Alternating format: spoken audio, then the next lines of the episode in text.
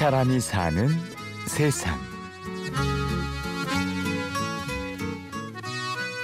농아인 분들한테 급여도 잘 줘야 되고 네. 그다음에 좋은 재료를 싸서 보통 한한 달이면은 저희가 재료비가 한 150만 원 정도 어. 들어가는 것 네. 같아요. 서울 은평 역사 한옥 박물관 안에 있는 꿈콩 카페 아닙니다. 직원 모두가 수화를 하고 있어서 유독 조용한 이 카페 구석에서는 두 명의 젊은이가 도란도란 얘기를 나누고 있는데요. 선생님 그거 올해 열심히 도와주실 거죠? 네, 식자재, 음. 네, 재료, 원재료 최대한 그리고 꼭 협조되도록 제가 죄송해요. 항상 이렇게 어려운 부분을 직원은 아닌 듯한데 그렇다고 손님도 아닌 것 같은 말투의 이 청년은 청각 장애인들에게 10여 년째 보청기를 선물해주고 있는 안성민 씨입니다. 성민 씨는 스포츠 클럽에서 경영을 책임지고 있습니다. 체육을 전공하고 군대를 장교로 다녀온 후 트레이너로도 일을 했었다는데요. 성민 씨의 이런 성장 배경에 항상 함께 해온 또 하나의 이력이 있습니다. 바로 사회를 위한 봉사입니다. 제가 이제 고등학교 때 1학년 때 우연찮게 이제 버스를 타고 통학을 하는 중에 지갑을 주게 되었습니다. 근데 그 지갑 안에 꽤 거금이 들어 있었고요. 그 추석 명절이어서 아마도 현장 분들의 떡값이었던 것 같아요. 그거를 이제 받으신 지갑 주인께서 학교로 찾아오셨었어요. 작은 선물을 가지고 이제 저한테 찾아오셨는데 전교생이 보는 앞에서 이제 선행상을 받게 되었습니다. 근데 상당히 그때 기쁜 걸 알았어요.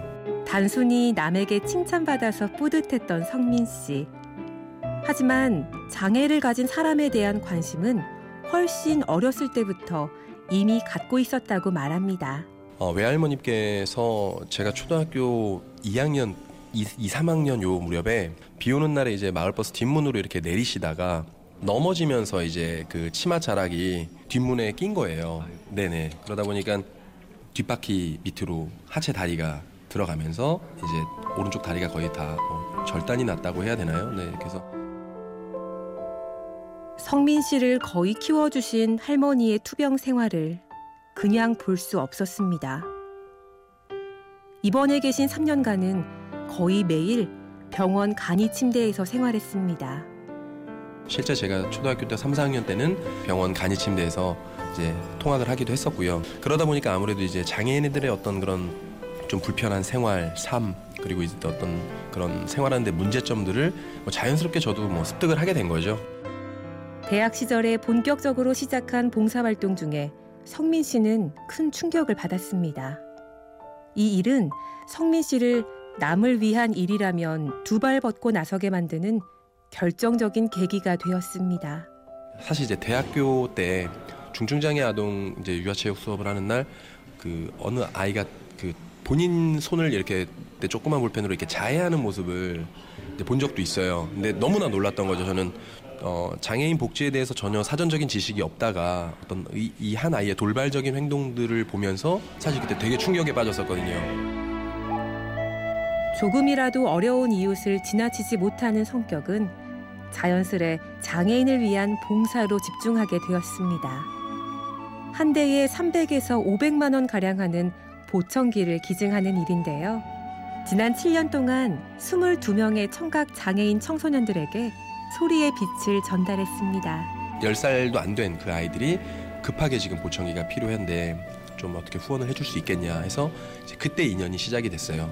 원체 운동을 좋아하는 아이고 또 뛰노는 걸 좋아하는 아이였는데 귀가 잘 들리지 않는 것 때문에 아이들과 함께 할 수 없었던 그런 시절을 계속 보내고 있었는데 이 보청기라는 것이 사실 이 아이들의 영구적으로 귀가 되어줄 수는 없어요. 네, 한시적이에요. 근데 이 금액으로 이 아이들의 어떤 그런 학업을 진행해 줄 수 있다는 것 자체가 너무나 희망이 보이는 거예요. 아마 지금쯤이면 다시 또 보청기가 필요한 상황이 될 수도 있어요. 그러면 또 그 아이들에게 또 제가 선물을 했을 때 그게 계속 이어진다면 결국에는 우리 농아인이 삶을 다하는 데까지 있어서 보청기는 계속 음, 너무나 뭐 뻔한 얘기일지 모르겠지만 꿈과 희망이 될 수 있다고 보고요. 자기가 번 돈의 10%를 항상 남을 위해 쓴다는 성민 씨. 그런데 그 돈으로 이 모든 일들이 가능할까 싶기도 한데요. 수혜자가 선정이 되고 또 보청기를 이렇게 해줄 때 사실 금액이 딱 맞는 적은 없어요. 네. 이제 그게 어떻게 딱딱 맞을 수가 없거든요. 그럴 때 이제 제가 이렇게 좀 후원을 하는 거고 그리고 능력이라면 능력이라고 해야 될지는 모르겠는데 일단 저는 사람 설득하는 걸 좋아해요. 연결을 하는 거죠. 징검다리 역할을 하고 있는데 그냥 뭐 이렇게 부탁을 받았을 때 그거를 해결해 줬을 때 되게 기뻐요. 그러니까 그게 오지랖일 수도 있고 또 하지만 이런 일조차도 마냥 쉽지만은 않았습니다. 비아냥이라 그래야 되나요? 뭐 그런 분들도 가끔 계세요. 뭐 니할 일이나 잘하지 뭘 남을 도와 뭐 이런 분들도 계셨고요. 반면에 또 약간 선입견이라고 그래야 되나요? 네, 그냥 딱 바로 차단하시는 분들도 계세요. 네. 후원을 받아올 때는 사실 이제 계속 다 힘들고요. 수혜자를 선정했는데 후원자가 안 나타나는 경우 그럴 때도 되게 힘들죠. 성민 씨는 그래도 이 일을 멈출 수가 없다고 합니다. 게다가 더 큰 꿈까지 꾸고 있다고 하네요. 저를 기억해주기보다는 그냥 그들이 누군가의 도움으로 인해서 본인들의 삶이 바뀌고 그리고 이제 본인들이 성장해서 그 어떤 도움을 받았던 거를 기억하고 또 다른 누군가에게 도움을 줄 수 있는 어떤 역량 있는 사람으로 큰다면 그게 뭐 이 사회에 필요한 거 아닐까 싶어요. 그러니까 제 주변에는 특성 교육에 있어서 상당히 능력 있는 분들이 주변에 많으세요. 근데 제가 설립한 복지관에 그런 분들과 아이의 어떤 결연을 맺어서 이 아이들이 정말 사회에서 큰 인물이 될 수 있게끔 만드는 어떤 그런 보육시설 그런 게 저는 한번 꿈꿔보고 싶어요. 이 사람이 사는 세상. 오늘은 청각 장애인에게 소리의 빛을 선물하는 남자 안성민 씨를 만났습니다. 지금까지 취재 연출 김철영, 내레이션 임현주였습니다. 고맙습니다.